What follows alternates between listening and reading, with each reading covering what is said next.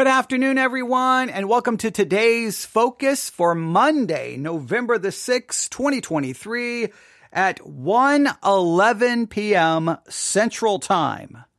Now, your today's focus, very simple, very short. Luke chapter 14, verses 12 through 14. Luke chapter 14 verses 12 through 14. That is your today's focus. Well, we'll be, we will be throwing in a section of Romans here in a minute. Maybe. I may be just mentioning it, but we're, we're in Luke again. And I know some of you are saying, for crying out loud. Can you just get over it? Can you just move on? You've been in Luke chapter 14 now for way too long. You're not adding anything that is worthwhile. You're, you're probably just wasting your own time. You're wasting my time. Move on. But I can't move on. I cannot. I cannot. I am in Luke 14. I don't know when I'm leaving Luke 14, but th- again, this all started. It was so simple. It was, it was so innocent. I sit down here at this table to broadcast and I look next to me and there is the historical lectionary. I open up the lectionary. I'm like, you see, are we in the 29th week of ordinary time, 30th week of ordinary time, 31st week? I think 30th week of ordinary time is where I found it. I'm like, okay, what is the gospel reading for today? It's Luke chapter 14, starting in verse one. And I'm like, oh, okay. So I read it and I'm like, huh what do I do with that? If, if I was someone who has to preach the lectionary, what will I do? And just basically asking that question, what would I do? Turned into now I've turned on the microphone over and over and over again. I even spent an hour at church yesterday all about Luke chapter 14. And it's one of those situations that I, I guess I'm going to keep talking about it until maybe all of a sudden, you know, I, I, have you ever been doing Bible study and you just seem to be struggling and just stud and you're kind of, you feel stuck and you just don't, you're not getting something. And then all of a sudden you're like, oh, the lights come on. You're like, that's it. That's it. Okay. That's great. That's a brilliant point. That's awesome. That's amazing. The, and then you just like move on, move on, move on because you finally kind of got, I hate to use the term, but you finally broke through. You had a breakthrough. I, I know that that's used in, in some ways I don't always like, you know, you, you push in to get your breakthrough at some charismatic circles. I'm not talking about it that way, but you get a breakthrough in what you're studying. All of a sudden you realize, okay, I've got something here that I think is important. I think that even, even if it's just a hypothesis, you think you've got something that's good. I, so far in Luke 14, I don't know if I've offered up anything worth your time, but the chapter is just, it just leaves me with much to, to figure out. So the, the passage for today, according to the lectionary today, is Luke chapter 14, verses 12 through 14. It's very simple. It's very straightforward. Luke chapter 14, verses 12 through 14. Then said he also to him that bade him. Now, they, they, then said he, the he there is Jesus, also to him that bade him. He is speaking to the person who invited him. And the person who invited him to this dinner is found in Luke chapter 14, verse 1. And it came to pass as he went into the house of the one of the chief Pharisees to eat bread. So then said he, Jesus, also to him that bade him. Jesus is now speaking to the person who invited him, to the person who invited, a chief Pharisee. So he looks to this chief Pharisee. And remember, there's, uh, there's great animosity in a sense between Jesus and the Pharisees, but yet they invited him to come to a meal. Jesus is there. We could talk a lot. Uh, we've talked a lot about that. But all of a sudden, during this meal and during this ongoing conversation, Jesus looks to the person who invited him to the dinner. And then Jesus makes this statement. I quote, When thou makest a dinner, or a supper, call not thy friends, nor thy brethren, neither thy kinsmen, nor thy rich neighbor, neighbors, plural, nor thy rich neighbors, lest they also bid thee again, and a recompense be made thee. But when thou makest a feast, call the poor, the maimed, the lame, the blind and thou shalt be blessed, for they cannot recompense thee, for thou shalt be recompensed at the resurrection of the just. That is your today's focus. Luke 14 verses 12 through 14. I want you to think about it. I want you to meditate on it and I want you to figure out what to do with it. And I, I, I'm still trying to figure out this entire section, but we can summarize it this way. In Luke chapter 14, Jesus is invited to a dinner, to a meal at a chief Pharisee's home and Jesus goes. And during this meal, instead of, you know, sometimes when you think of a meal, you have the first course, the second course, the third course, maybe it's a four course meal. Well, in this meal, there's at least three courses. Maybe there's a fourth course. We could talk about how to outline this chapter. I tried to, I tried to get my congregation involved in the outlining process yesterday. It didn't really go very well. I gave them the first three points and tried to ask them about, do we make this a part of the third? Do we make it a fourth? And no one, everyone was very non-committal. Nobody wanted to commit. So you can look at it. But so I started breaking this down to really, you've got food, but there's not a lot of discussion about the food, but we have conversation. And I'm breaking this conversation down as if each conversation is a course, right? Like a meal, right? And so the first course is in Luke 14, 1 through 6. And it came to pass as he went into the house of one of the chief Pharisees to eat bread on the Sabbath day that they watched him. And behold, there was a certain man before him which had the dropsy. And Jesus answering spake unto the lawyers and Pharisees saying, Is it lawful to heal on the Sabbath day? So the first the force, the first course, the first course of this conversational meal is Jesus asking them, is it lawful to heal on the Sabbath day? Jesus immediately takes this opportunity at this meal to talk about the Sabbath day. But is he really talking about the Sabbath day? Or is he talking about the people who invited him to the meal? Is he talking about the Pharisees? I'm becoming more convinced even though there's a part of me that wants to make it about the Sabbath day, because then I could possibly turn this into this beautiful spiritual picture where then Jesus is trying to explain to them the real meaning of the Sabbath day and how he fulfills the Sabbath and turn this into a beautiful picture. As much as I want to do that, when you read the entire course, all the, when you read all of the conversation that happened during this meal, this four course conversational meal, he seems to be using every opportunity to point towards the Pharisees themselves. So he immediately asked them, is it lawful to heal on the Sabbath day? And of course, they, in verse four, they held their peace and he took him, uh, and he took him and healed him and let him go. So they won't answer. Jesus immediately brings the person, heals the person and says, okay, you can go now. You're, you're free to go. You're free to go. Right? So then you think, okay, Jesus made his point, right? It's on the Sabbath day? It's, it's on the Sabbath day. So he just made his point. Hey, is it lawful to heal on the Sabbath day? You won't answer? Well, let me answer for you. He healed someone. Clearly, Jesus is saying it's lawful. So that should be the end of it. But then you have this weird verse in verse five. And please note the first two words of verse five and answered them. Whoa, whoa, whoa, whoa, wait. Who's he answering? Who asked a question? Who said something? It says, and answered them. Now I'm going to see if that same concept shows up in another in another translation. Now you can look at all the English translations. We could do that right now, but I want to get to the the text for today, but I'm just going to go back and look at this. Luke 14 and I'll look at verse 5 and it says, and to them he said. Now that makes more sense. And to them he said. See, that doesn't say he answered them. The King James says answered, and it's almost like who's he answering, unless we know that Jesus knows what they're thinking. That he said, is it lawful? He already knows what they would say. They would say, no, it's not lawful to heal someone because that's work. Then he goes ahead and heals them. And then he looks at them and says, okay. Now, I, I don't know how you want to read it. I don't know how you want to read it, but to me, he, he knows, he already knows their answer. And so, but then he says, he answered them, or he said to them, depending on the English translation you're using, which of you shall have an ass or an ox fallen into a pit and will not straightway pull him out on the Sabbath day?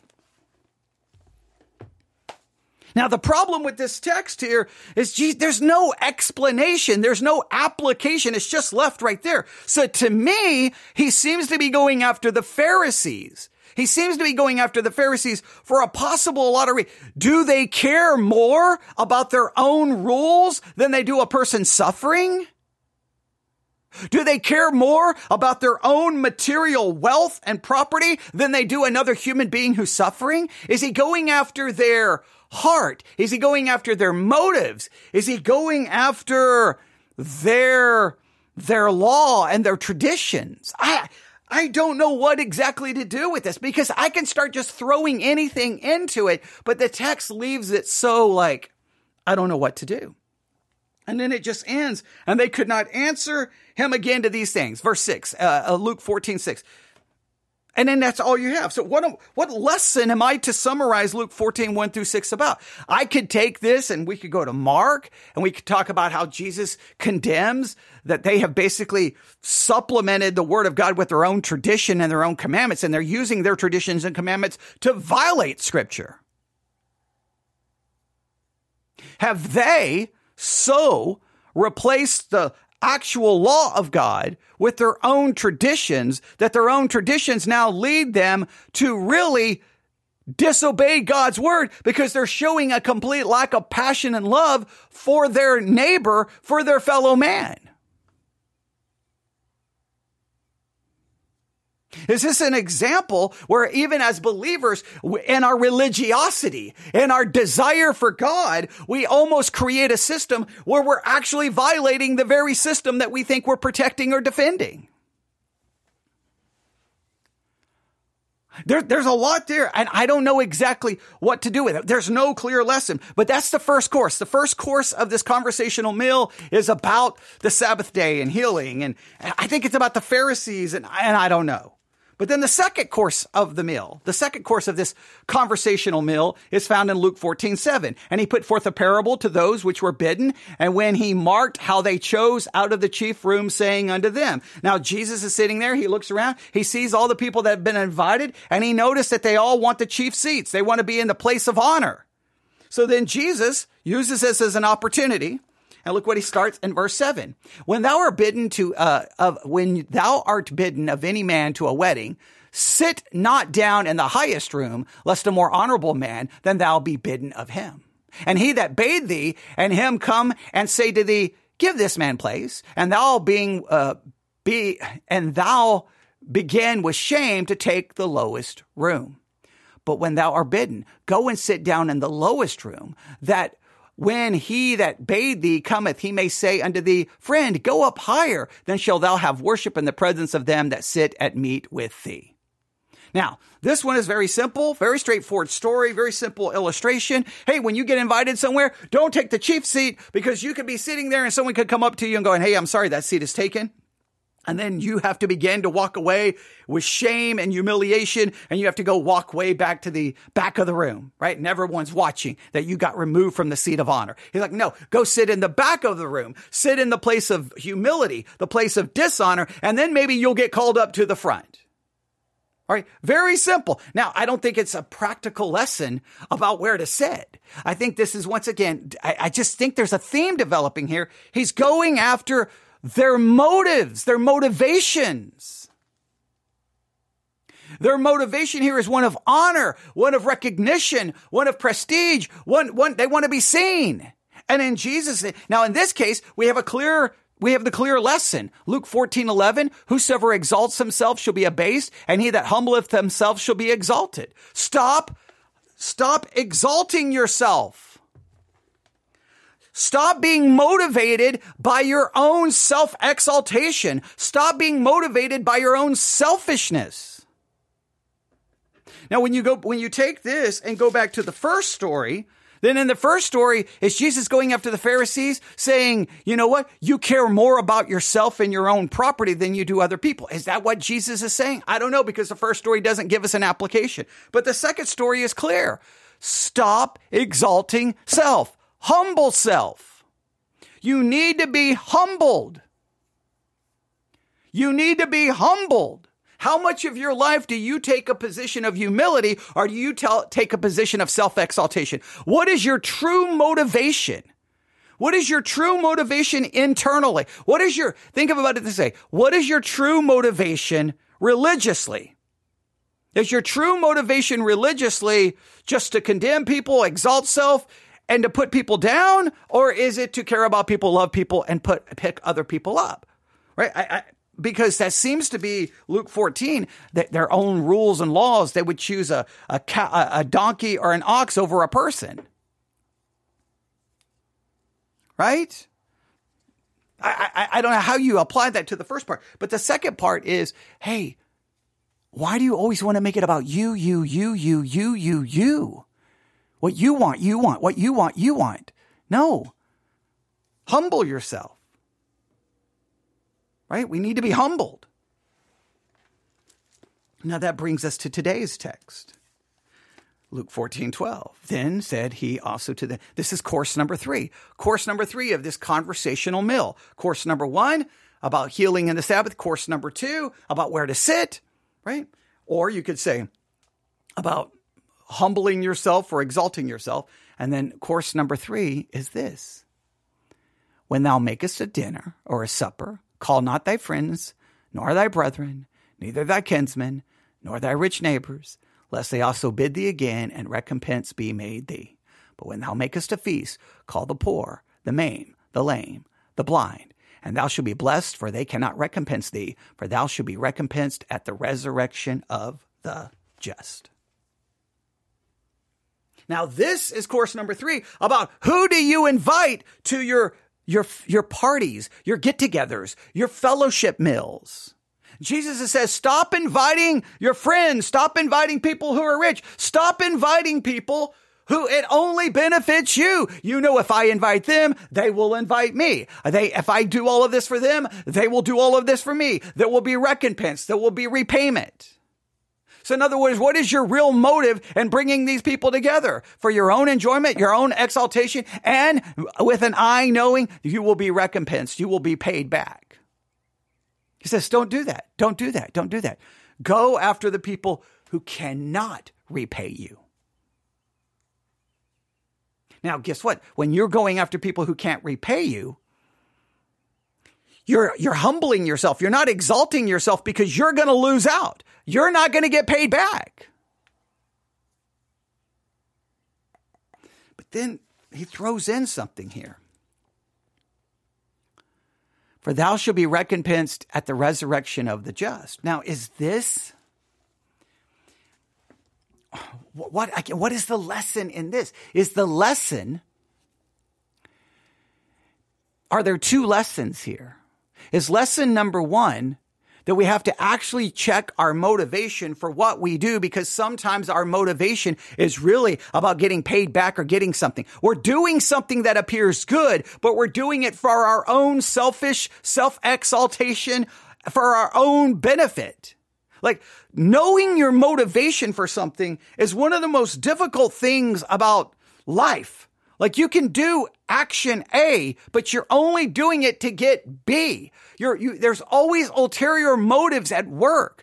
What is your motivation in anything you do? What is your motivation? What are you really trying to do? Is the motivation here? I'm, I appear to be doing all the right things, but I'm doing all the right things for the very wrong reasons. But people can only see the right things. They can't see the wrong reasons. And is Jesus trying to expose to them their wrong reasons, that they are doing it for selfish reasons? Is that, is that the first lesson today? So the first lesson would be, do, do, uh, do you ever take the time to consider your motivations? Now, when you put your motivations before a holy God, you will be humbled, you will be broken, and you will be crushed. And you will realize that in and of myself, I fall short of God's standard. Therefore, I need Christ and I need his grace. But we need to sometimes, do we really know our motivations? Do we really know them? Do we really, really know what's driving us? What's, what's the motivating factor? What's really leading me to do this action? Sometimes good actions are done for wrong motives. And, and God, Jesus here is going after the very motivation of inviting people to a dinner. You would think that that looks good. They're inviting people to a dinner. Why are you condemning that? But they're doing it appears for the wrong reason, for a selfish reason, for, for maybe a self exaltation reason. But there, is there a second thing going on here? Because he also mentions bring in these people who can't pay you back thou shalt be blessed, for they cannot recompense thee. for thou shalt be recompensed at the resurrection of the just.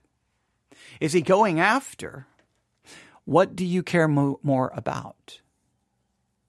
Material, temporal, fleshly benefit. Being seen by men, people think you put on a great party, and you know they're going to recompense you, pay you back in some way, shape, or form. I mean, if you've got good, rich friends and you keep doing wonderful things for those rich friends, who knows when those rich friends may turn around and do something good for you?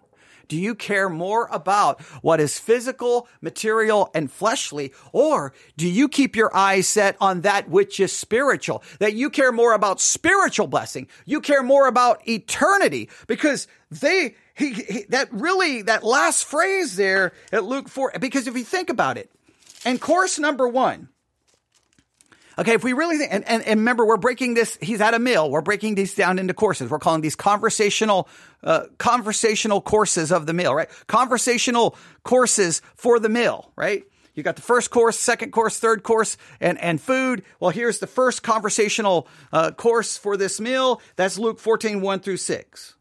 And since it doesn't really summarize a lesson, then is the lesson this? Which of you have not an ass or an ox fallen into a pit, will not straightforward pull him out on the Sabbath day. Is that the, the mo- is the real lesson here in 14.6 that you care more about the physical, the material, and the fleshly than you do the spiritual, even though you're putting forth the idea, the spiritual. In other words, you care more about that than you do people suffering.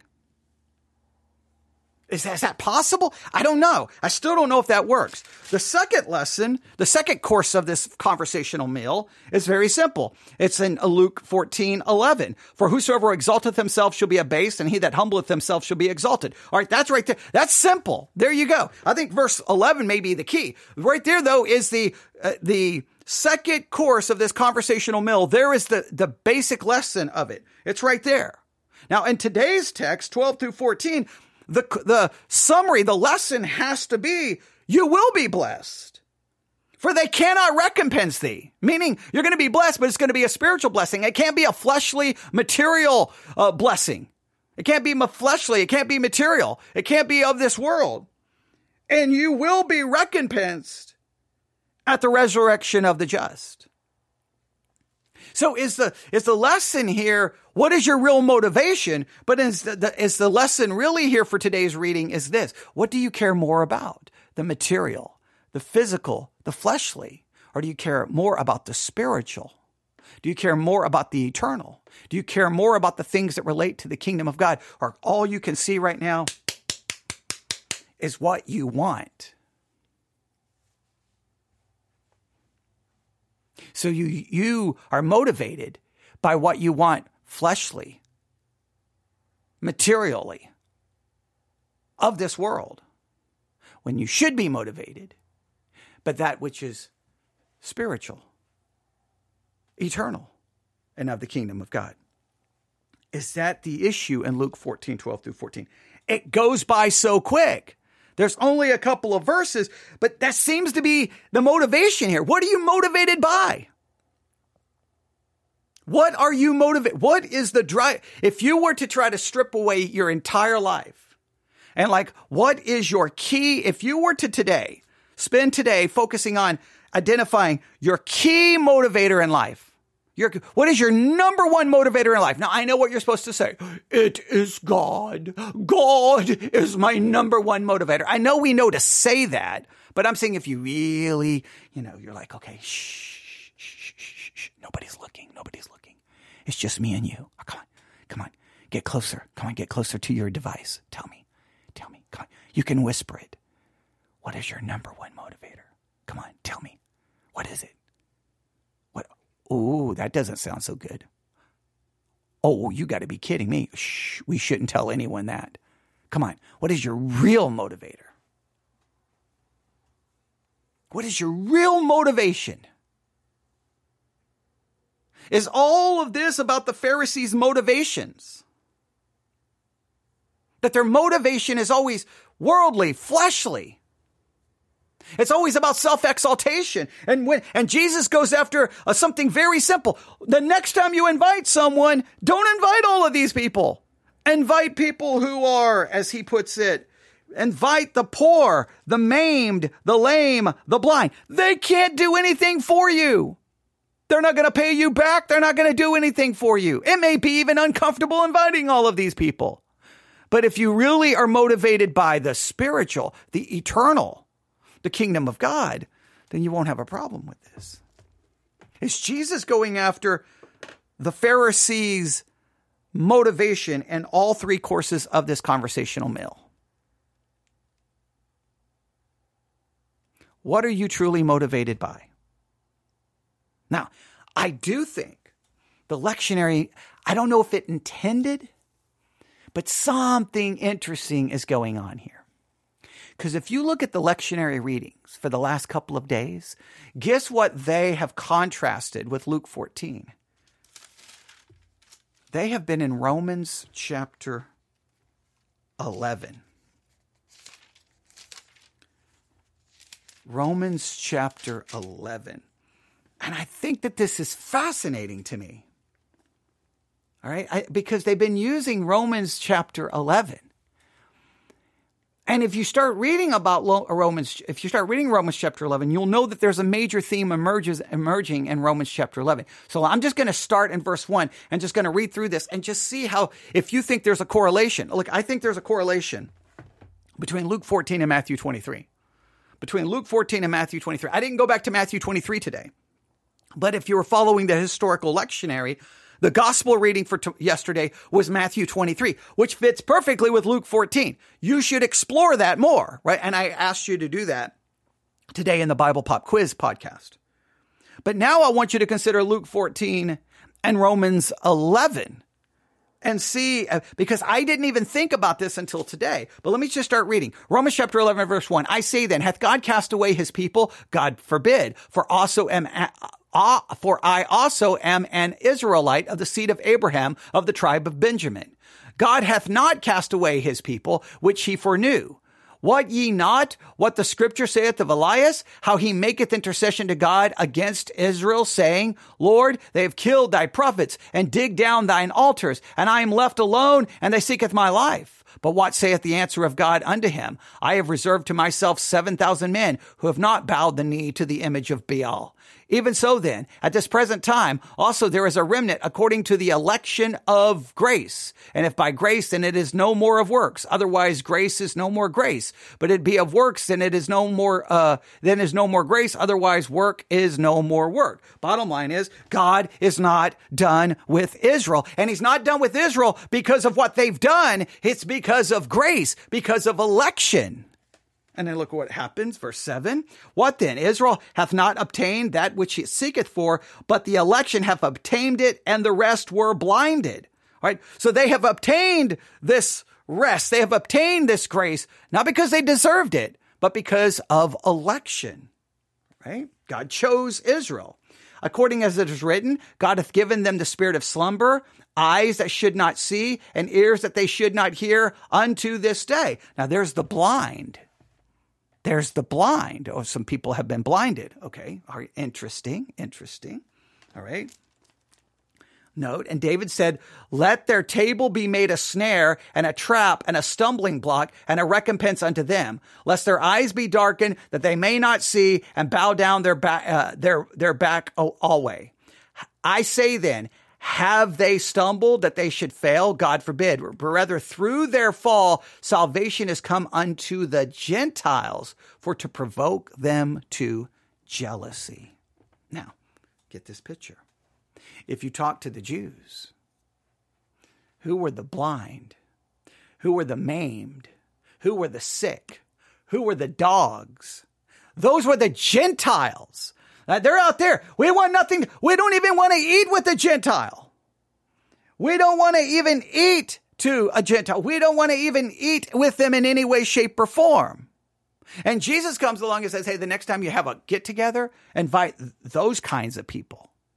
Someone just said, So blinded and elected. Yes. Okay. So just so that, uh, someone understand uh, just just the person asking this question in the chat may already understand this so this may be redundant but i'm going to explain it we are elected before the foundations of the world.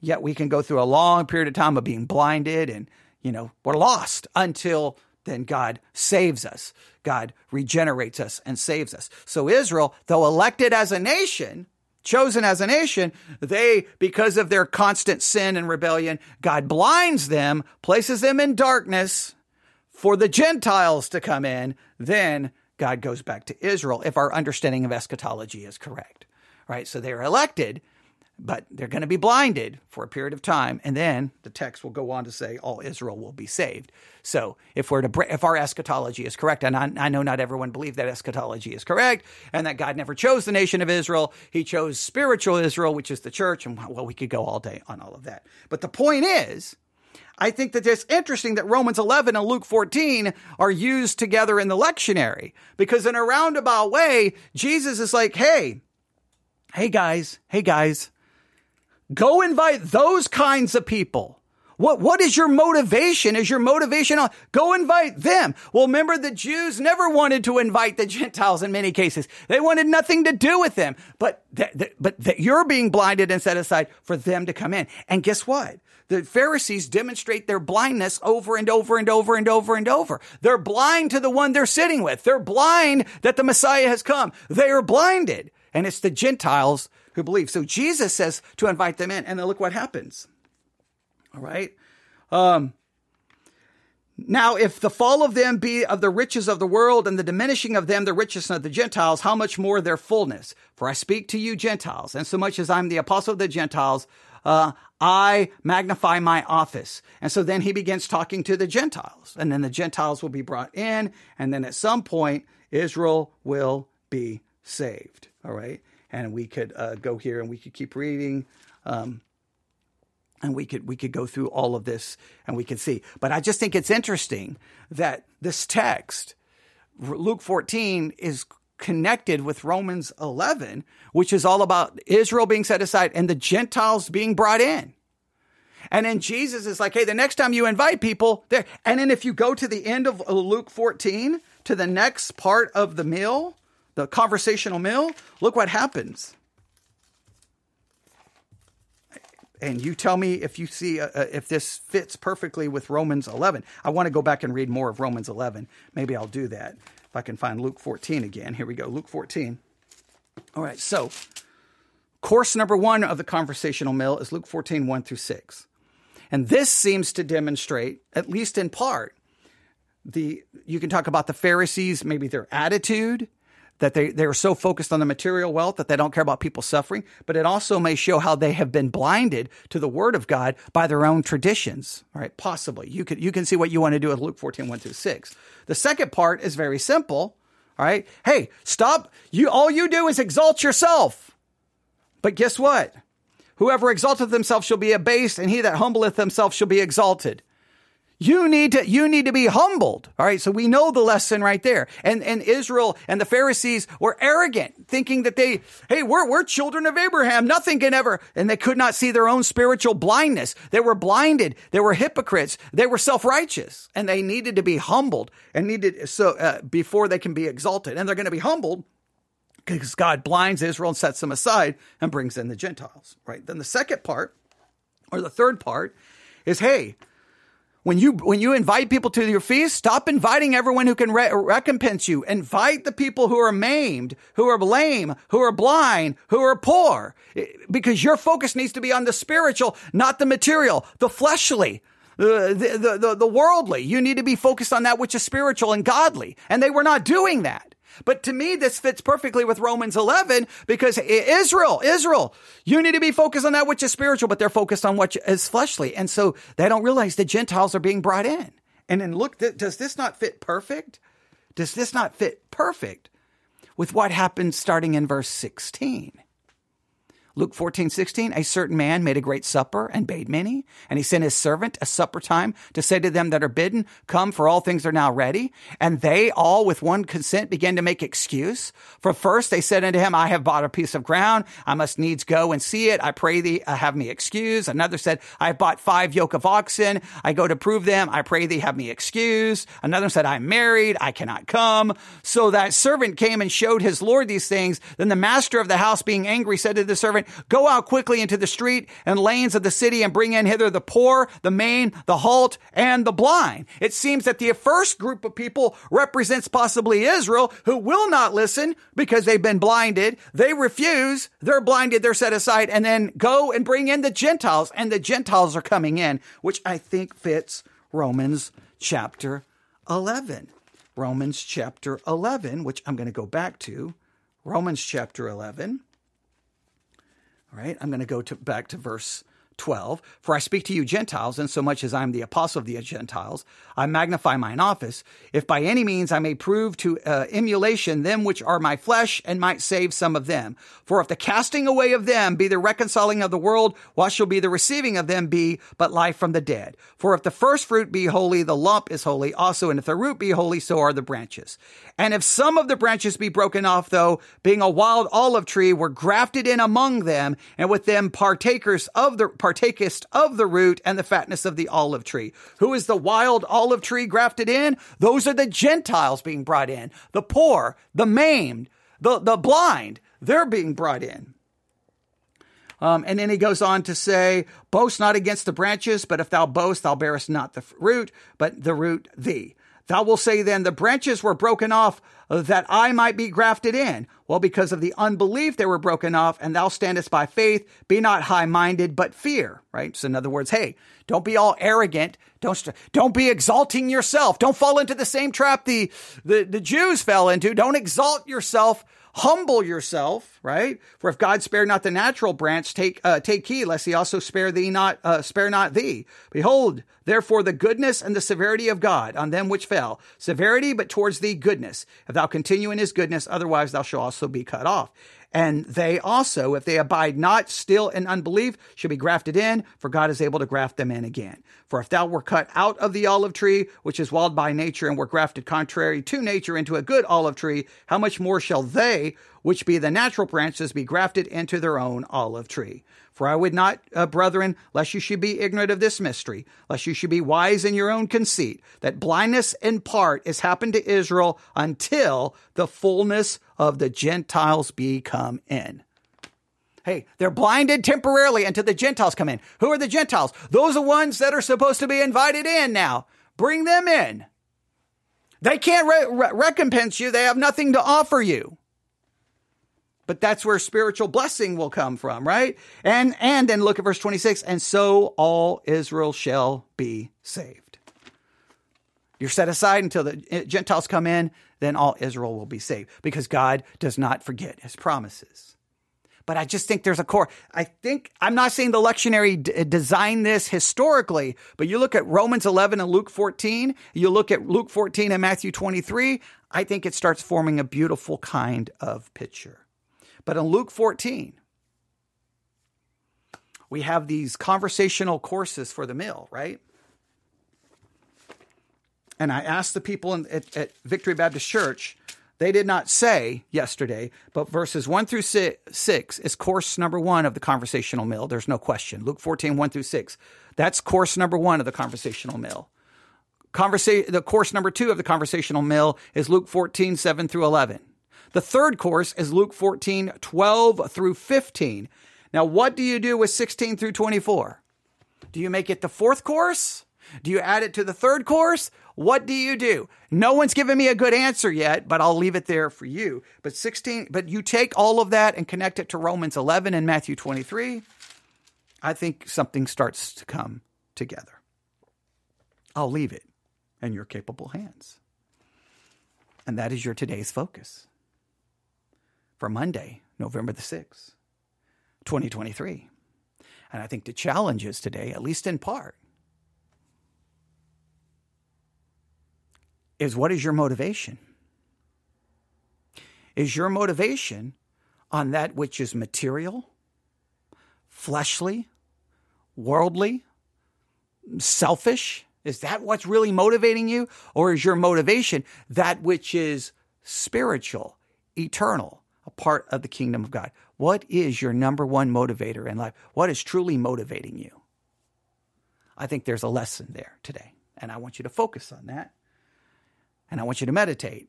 not only on Luke 14, but Romans 11 and Matthew 23. And I would love for you to share your thoughts and what you find in your time of, mo- of meditation. Uh, uh, and you can email that to me, newsif at yahoo.com. That's newsif at yahoo.com. Thank you so much for listening, and may God bless you as you meditate on His Word.